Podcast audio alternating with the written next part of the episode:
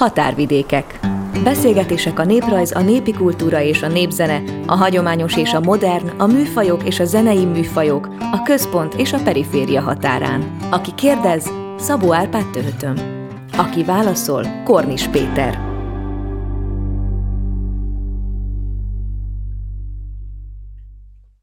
Jó napot kívánok!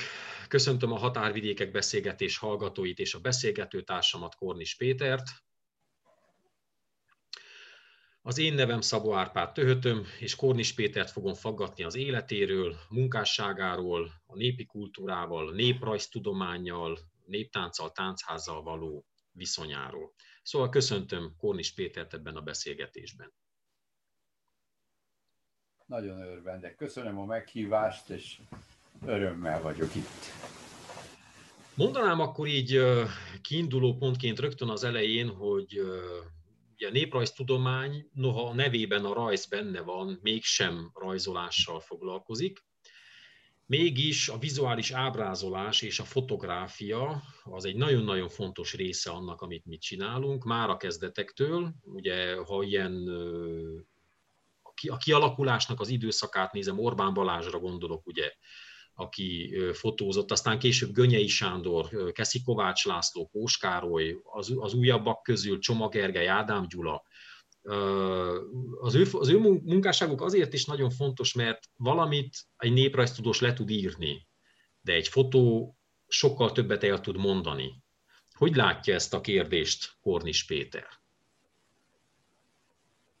Hát az biztos, hogy a fotográfiának van egy, van egy ereje, az állóképnek. Az, ereje, azt hiszem, hogy elsősorban abban rejzik, rejlik, hogy rögzül az agyunkba. Ez már többször kiderült, hogy a film, még a filmmel szemben is, amely azért mégis sokkal több eszközzel dolgozik, hiszen mozgással, hanggal, effektusokkal, akár aláírt szöveggel is. A E, mindezzel szemben mégis, ami inkább megragad az emberek agyában, az egy erős állókép, és ez úgy látszik, hogy nekünk dolgozik, a mi malmunkra hajtja a vizet.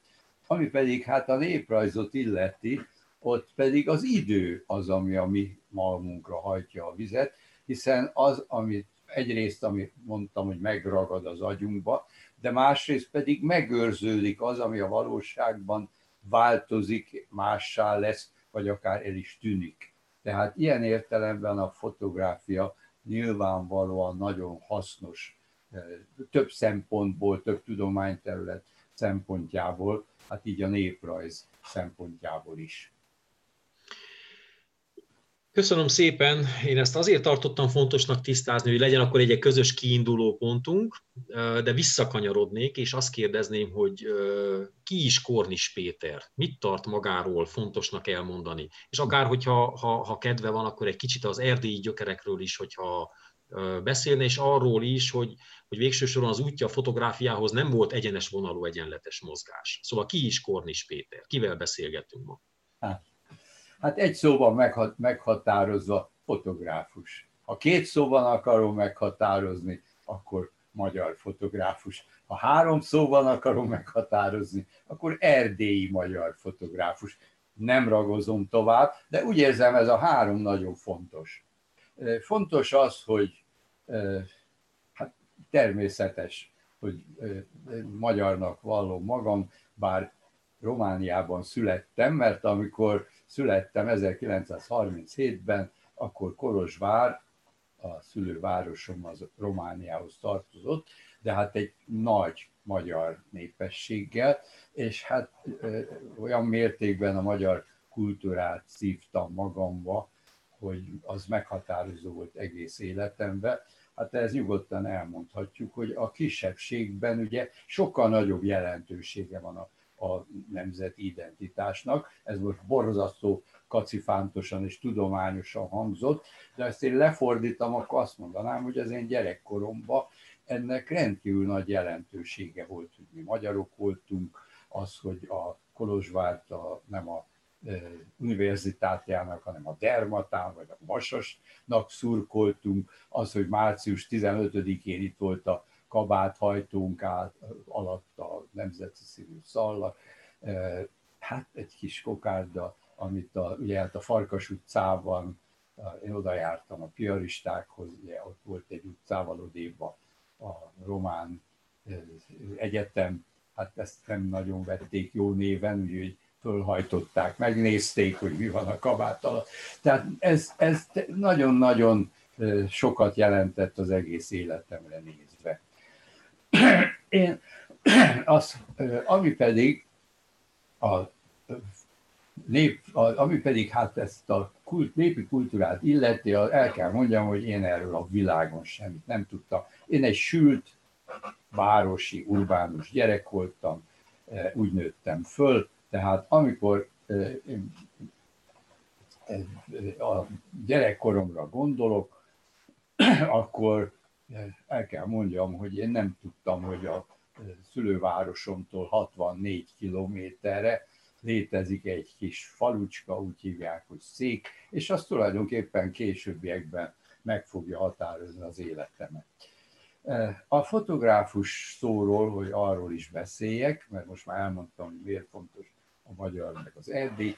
A fotográfus az nagyon fontos, nem azért, mert ez a foglalkozásom, hanem azért, mert ez, hát ez nagy szavak tűnik. Hát az életem, mert azért nekem ez egy nagy szerencsém, hogy, hogy én úgy érzem, ebbe megtaláltam mindent, ami nekem örömöt adott.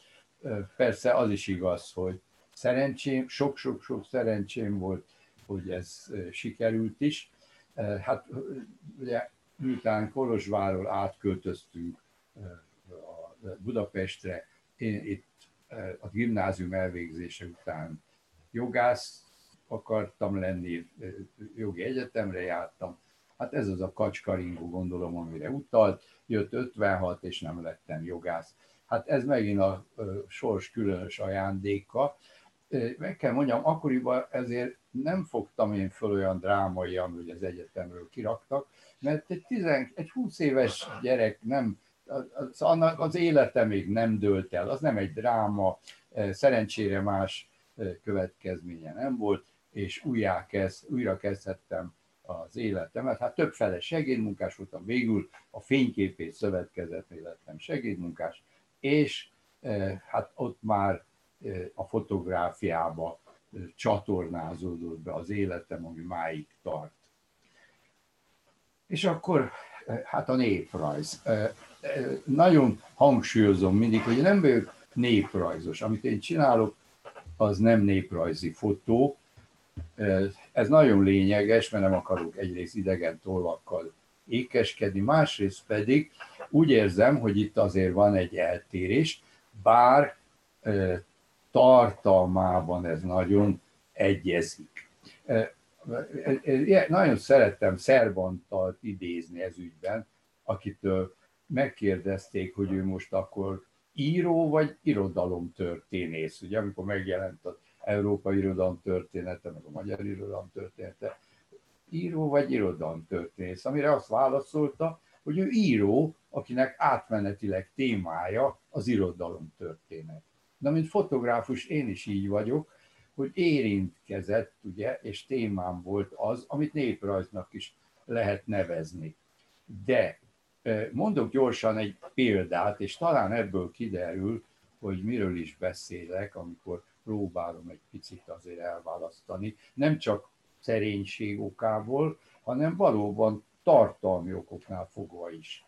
Az egyik, még azt hiszem az első kiállításom, a Múlt idő című kiáltáson 77-ben volt a műcsarnokban, és megjelent egy kritika, egy, né, egy nagyon jól ismert és általam is tisztelt néprajzos tollából, aki hát többek között, más, együtt is, szememre hányta, hogy hát például volt egy képem, aminek az volt a cím, hogy a sírnál, és a képen az látható, hogy egy asszony rátapad a férjének a sírkövére a temetőbe, szinte rátapad.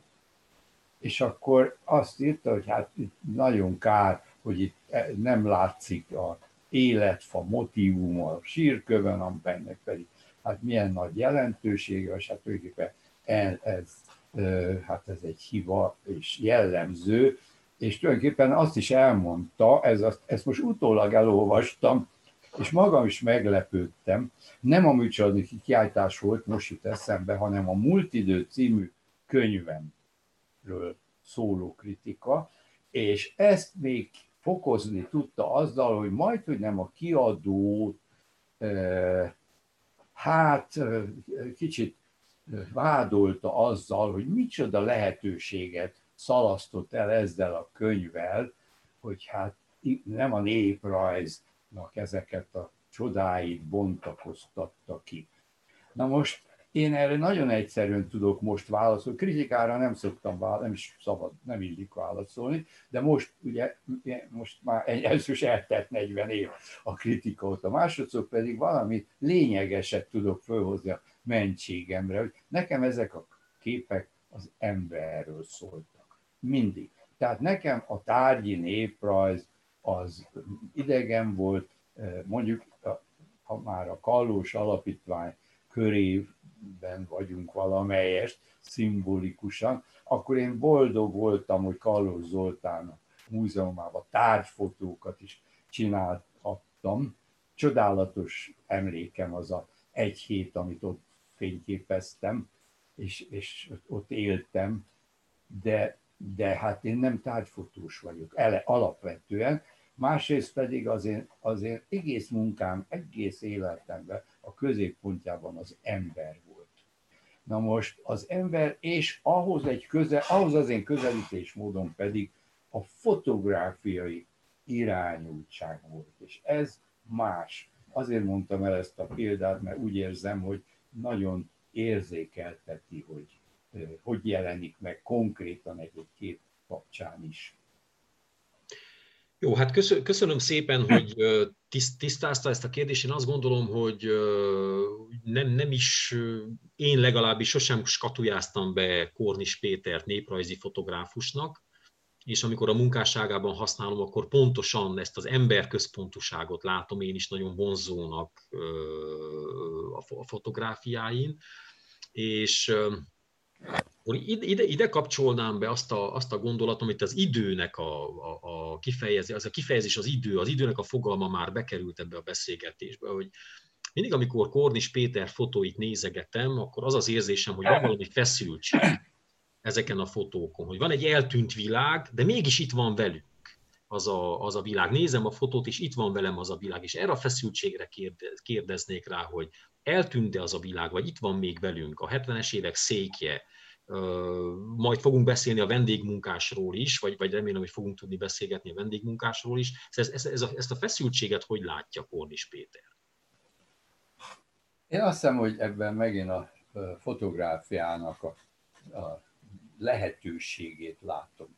Az, amit én egy szóval fogalmazni, hogy a megörökítés lehetősége. És a megörökítés szó fogalmába belegondolunk, akkor ott van valami olyasmi, ami tűnik el, ami változik. Na most, ha a fotográfia ezzel élni tud, akkor valami csodálatos dologgal él. Most ehhez hozzájön az a szerencse, amit a jó atya adott nekem, hogy most már 84. életévenben vagyok, tehát nagyon sok mindent megéltem. És ez óriási ajándék, hiszen végig tudtam nézni egy folyamatot.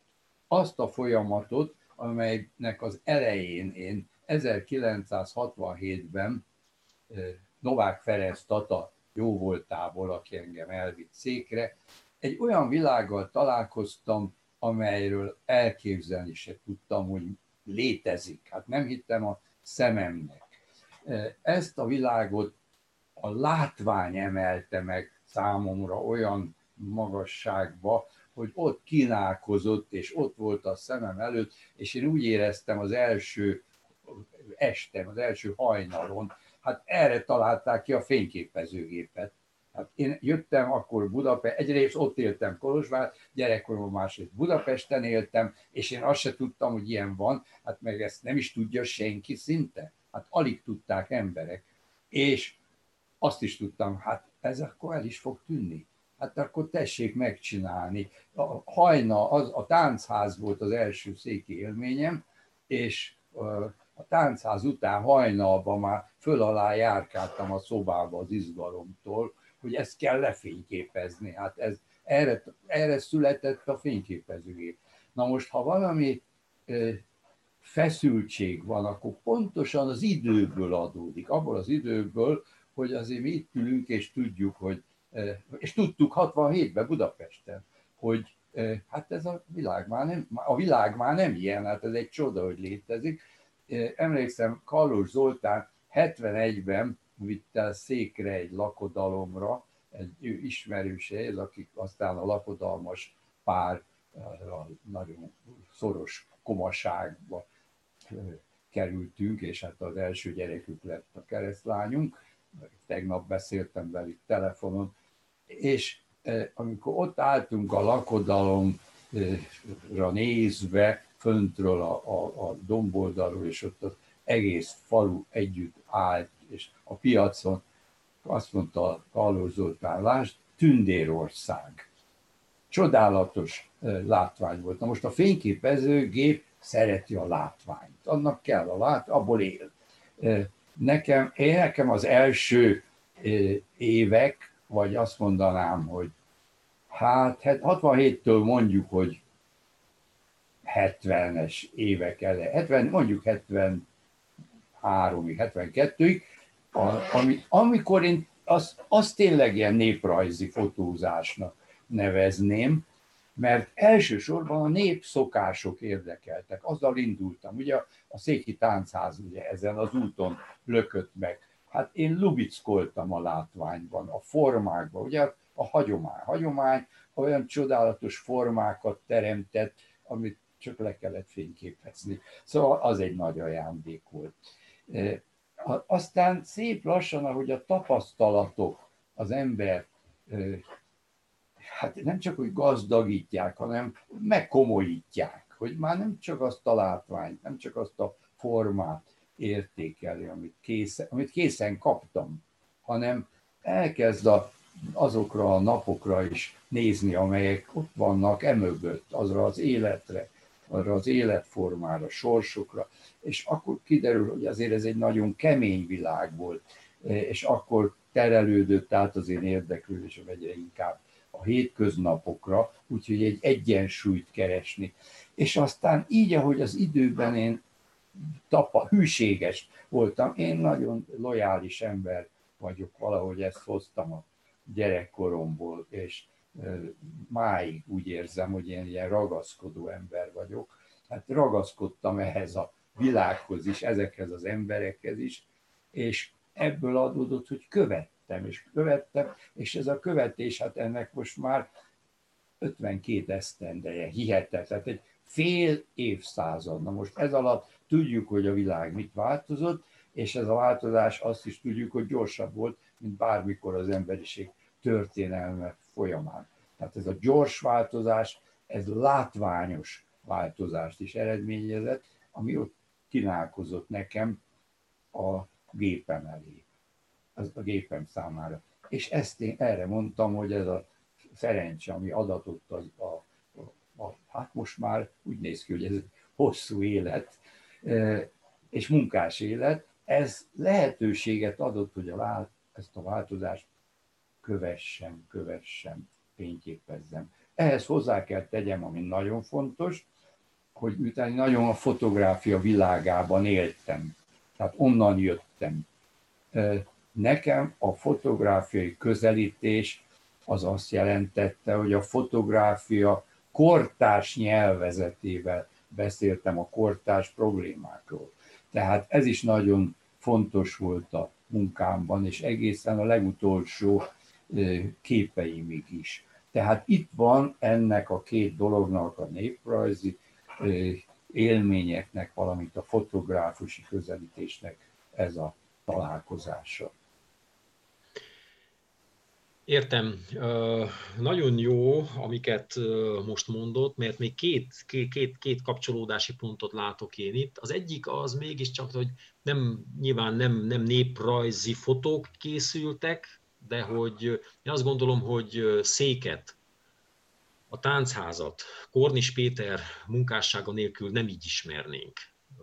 Ezt én egy fontos, fontosnak, fontos dolognak tartom kihangsúlyozni. Tehát az, hogy milyen volt a 60-as évek végén, 70-es évek elején ez a dolog, ebben azt gondolom, hogy Kornis Péternek elévülhetetlen érdemei vannak.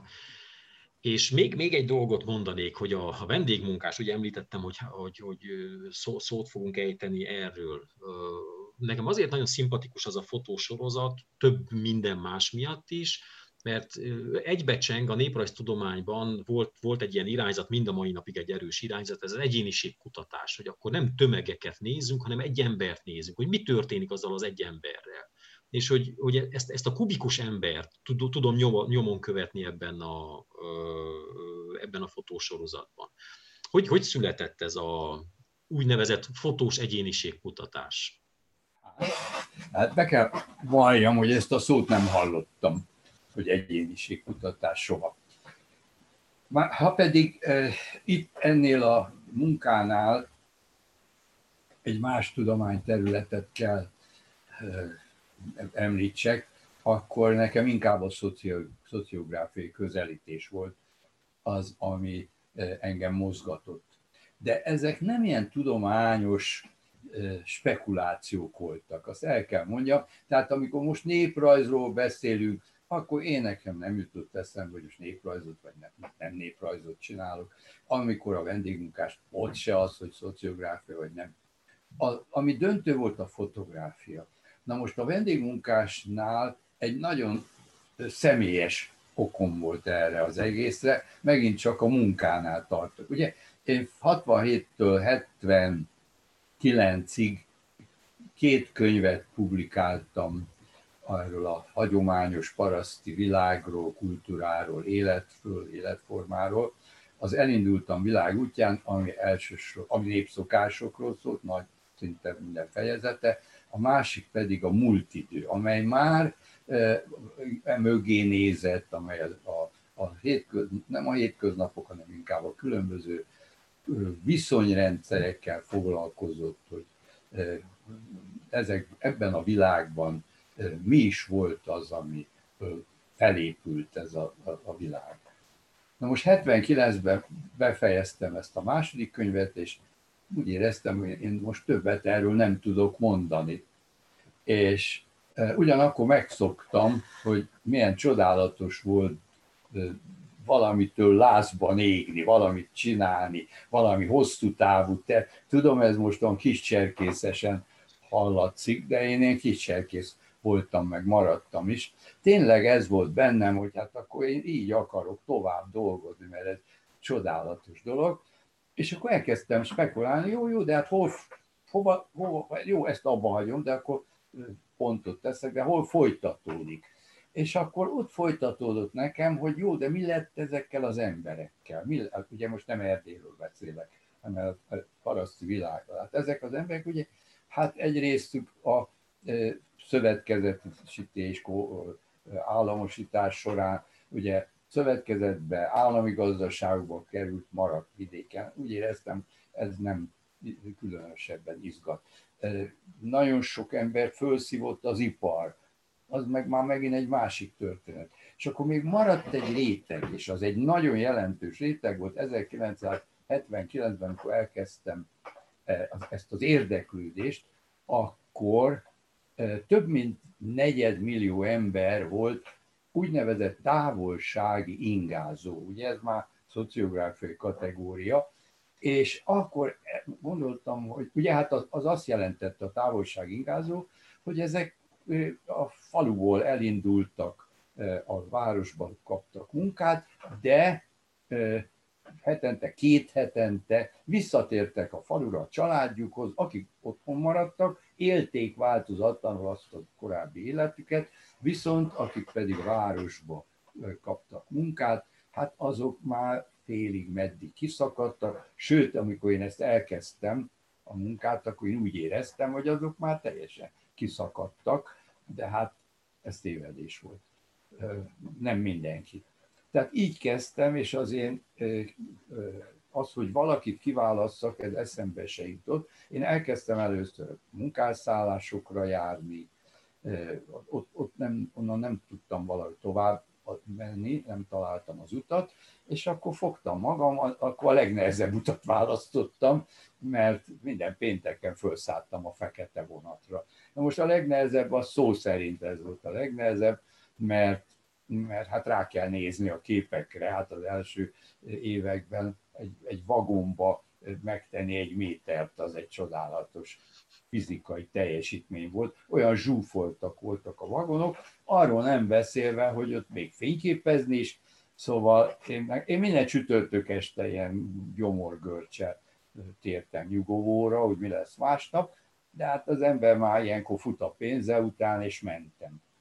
És, és akkor próbáltam ismerkedni, hát nem, semmilyen kapcsolatom nem volt. Végül egy olyan pár hónap után találtam, vagy megismerkedtem egy Tisza Esztlári kubikus brigáddal, akik nyolcan ide jártak a fővárosi gázművekhez dolgozni, annak a munkásszállásán laktak, ott együtt is dolgoztak nappal, és hétvégén mentek vissza a családjukhoz.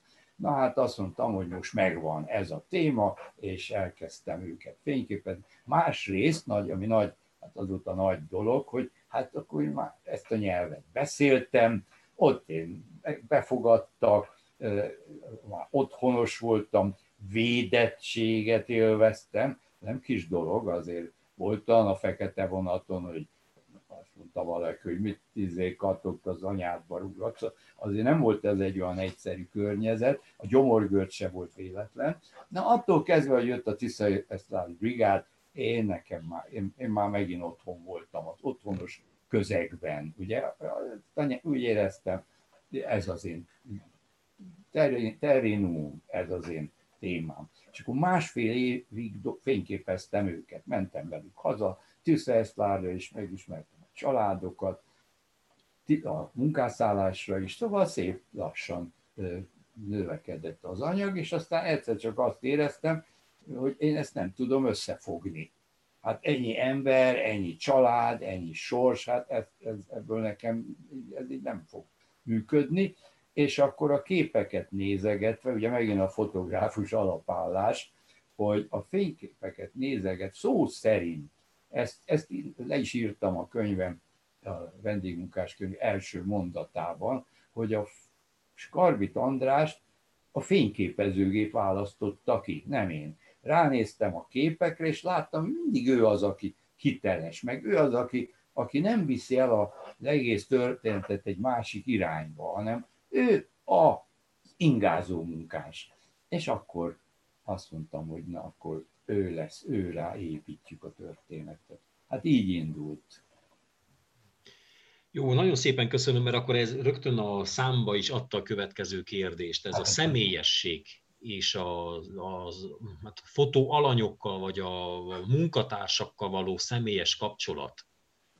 Azt látom, hogy ez egy nagyon-nagyon fontos, fontos dolog, és nem akarok ezen rugózni, de ezt a néprajztudományban is mondjuk, hogy személyes kapcsolatot kell teremteni a, az emberekkel. Szóval több a rokonság, mint elsőre látszanik. Szóval személyes kapcsolatra kérdezek rá. Hát be, feladta a labdát, köszönöm, a le, le, remek labda volt. Ezt is leírtam a előszóban, tehát nem utólagos magyarázkodás és belemagyarázás. Amikor én abba hagytam ezt a erdélyi, meg, meg, meg nem csak erdélyi, hát akkor Magyarországon is, Szlovákiában is, Szerbiában is, szóval nagyon tudatosan egy ilyen Bartóki szellemben egy kelet-európai paraszt világot, paraszt kultúrát akartam fényképezni, és ez amire azt mondtam, hogy otthon voltam. És amikor a vendégmunkám, amikor az ingázó munkám, ne, ne vendégmunkásozunk még, az a végén született cím, hanem az, mert ők ingázó munkások. Amikor az ingázó munkás munkát elkezdtem, akkor azt mondtam magamban, megint nagyon okos akartam lenni, hogy ugye az más, az egy olyan világ volt, ahol közösség, ahol az én érzelmes természetem ugye otthonra talált, otthonosan mozogtam, de itt most másképp kell fényképezni, mert ez egy más világ, úgyhogy itt objektívebben, távolságtartóban, hűvösebben. Na hát ezt csináltam egy másfél évig, és aztán egy csőd volt, és kijött, hogy hát ez nem megy. Hát az ember magán nem tud erőszakot tenni, hát az embernek van egy alkata, és ha ebből kilép, akkor az katasztrófa. Úgyhogy rettenetes, amit láttam a képeken, és akkor rájöttem, hogy most ha már kiválasztottam egy embert, akkor, aki ráadásul még nagyon rokonszenves is volt, akkor nem kell itt szégyelni, hogy nekem ő rokonszenves, meg, meg van egy, egy személyes kapcsolat köztünk, és valahogy ettől úgy elindult az egész. Szóval ez egy nagyon fura dolog, hogy akkor ilyen nagyon korszerű akartam lenni, de ezről hamar kiderült, hogy ez nekem rosszul áll, ez nem megy.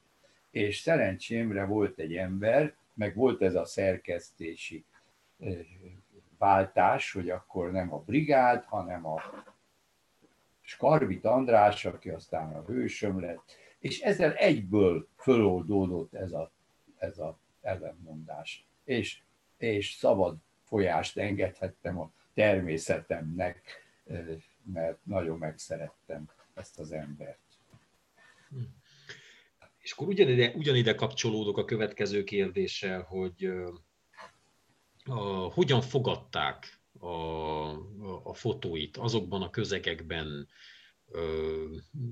sikerült ezzel kapcsolatosan, nem tudom, milyen reakciókat látni széken, akárhol. Tehát, hogy jön, jön egy úgynevezett idegen ember, aki már nem idegen egy idő után, fotókat készít, és akkor visszajön hozzánk az a fotó. Nagyon, ez ugyanúgy változik, mint a kor. Ugyanúgy változott. Szóval az, e, az előbb elmondtam, hogy amikor népszokásokat fényképeztem, hogy hát én lubickoltam a formákba, hát egy, egy ilyen né, hagyomány a formáival csodálatos volt.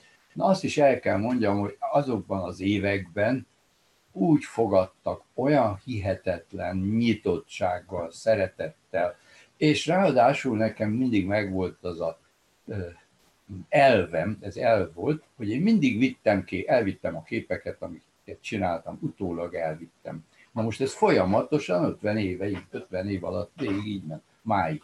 De az első időkben ez nagyon-nagyon egyszerű volt. Tehát olyan befogadóak voltak. Szóval amikor például, hát széken mondjuk ott nagyon hamar otthon voltam, talán említettem, hogy egy keresztapa lettem, nagyon sok emberrel megismerkedtem, úgyhogy ott tényleg otthon voltam. De hogy milyen volt ez a magatartás, az arra nagyon jellemző, hogy jobbágy telkére mentünk 71-ben egy a négy kocsival, a Novák Tatával, meg bihari táncosokkal, Foltin Jolival, lelkes Tolleranttal, és két ismerősünk volt, az egyik, akit már Pestről ismertünk, mert járt föl a kántor, a Berecki Anti, a másik, az pedig a Balla Antal volt, aki állt a jegyző volt, és ez a két ember, ez egymással majdnem szembe állt, szembe lakott, majdnem, és ők voltak a jobbájtelke, két prominense.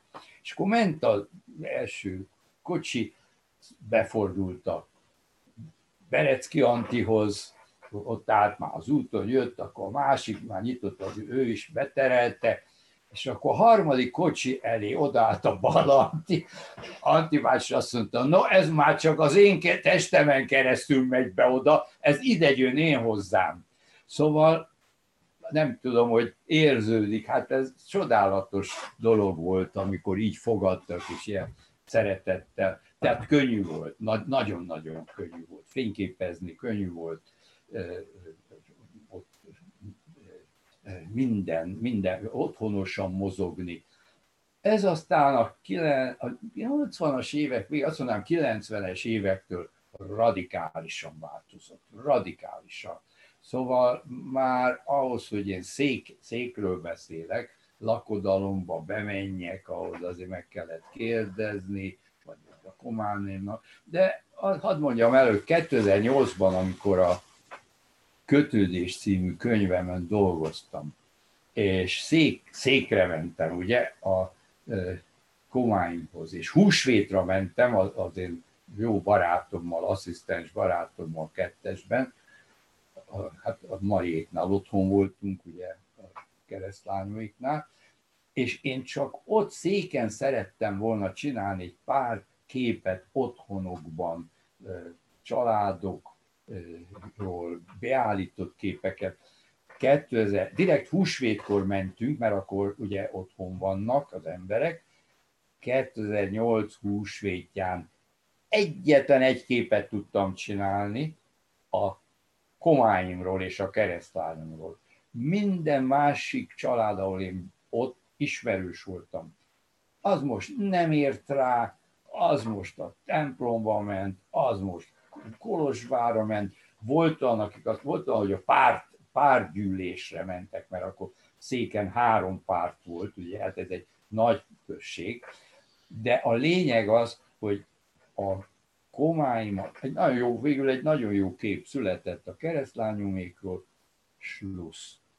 Nem volt, már nem volt idő, nem volt fontos, minden, nagyon nehéz volt. És akkor most folytatom ott, ugye, ahol, ahol az utol, legutolsó ö, munkám, az a széki asszonyokról szólt, akik Budapesten dolgoznak. Meg kell, na most ez ez volt a legnehezebb. Ez minden 50 évet nézve a Ceausescu határokon áthozni a fényképeket, az egy gyerekjáték volt ahhoz, hogy képest, hogy széki asszonyokat megnyerni, itt fényképezzem. Szóval másfél évig csináltam, és másfél év után abba hagytam.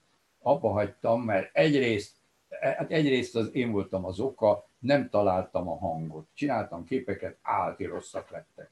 De másrészt alig tudtam képet csinálni, mert mind visszautasítottak.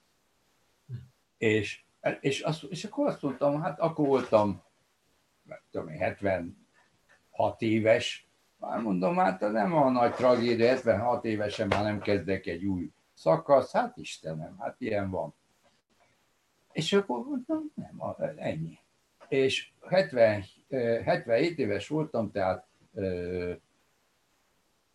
2014-ben, amikor a Nemzeti Galéria főigazgatója, Bán László meghívott magához, és azt mondta, hogy hát ő csinálna nekem egy kiállítást, mit szólok hozzá, mondtam, mit, hát mit szólok, elájulok a gyönyörűségtől, hát azért egy Magyar Nemzeti Galériában, egy fotográfusnak a várban egyéni kiállítást, tehát nyolc terembe, hát erre mondjuk ilyen még, erre nem volt példa még.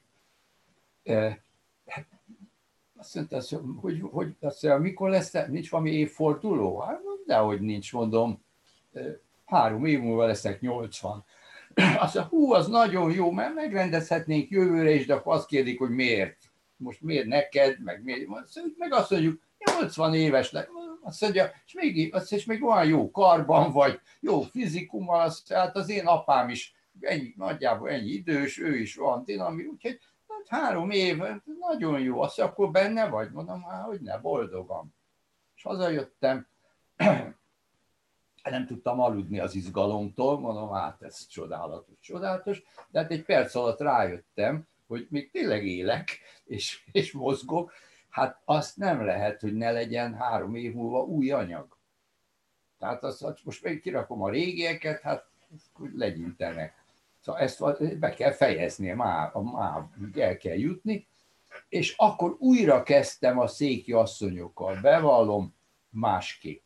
Tehát más úton, akkor több asszonyjal, például elmentem a, a arénába, ott rendezték a táncház találkozókat, ahol a széki asszonyok mindig árultak, és hát is, volt, akit ismertem, volt, akit nem, de akkor én már úgy mentem, hogy hát én, mint széki, és hát tök ismert, mondta, hát persze, és a Rózsi nem ismered, azt, de hát a képei, jó, vittem pálinkát, vittem csokoládét, és, és, és elindult a dolog, És azt kell mondjam, hogy amilyen az a másfél év, amilyen kudarcos volt, olyan, olyan csodálatosan elindult ez az új szakasz. Pedig számoltam a keservesen, hogy na már, ha öt kép van, akkor már azt ki lehet rakni, az már valami.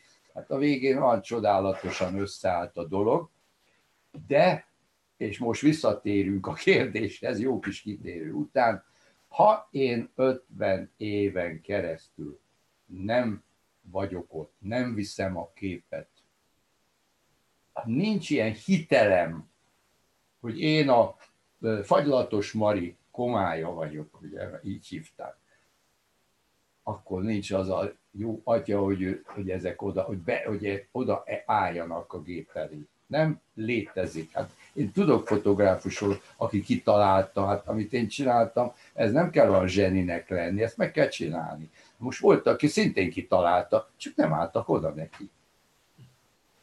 Szóval ez a 50 év hitel. Na, De... hát akkor ez, ez a hitel, hitel és hitelesség, azt gondolom, hogy ez lesz egy ilyen ö, záró akkordnak a, a, a felütése. Most már így a beszélgetés vége fele közeledünk. Azt is, azt is végignéztem a, a Péter honlapján, hogy mindenütt kiállította a, a világon.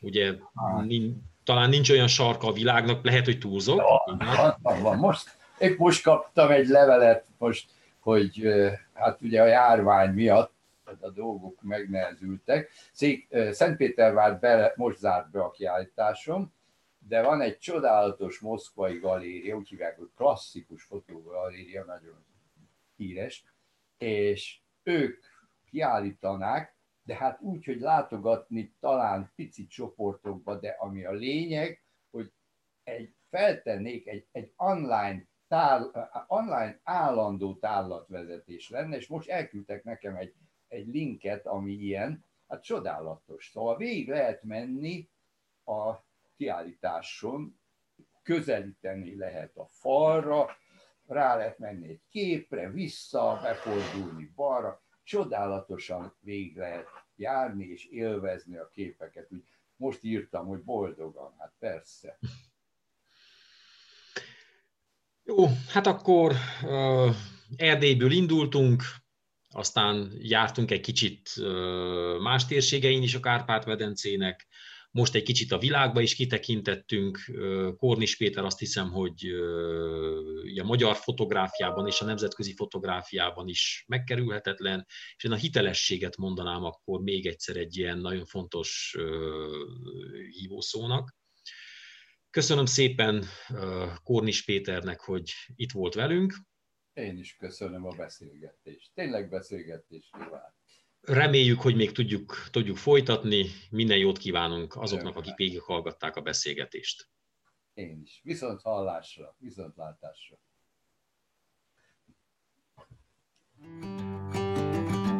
A Kallor Zoltán Alapítvány podcast sorozatát a Hagyományok Háza és a Magyar Néprezés Antropológia Intézet támogatta.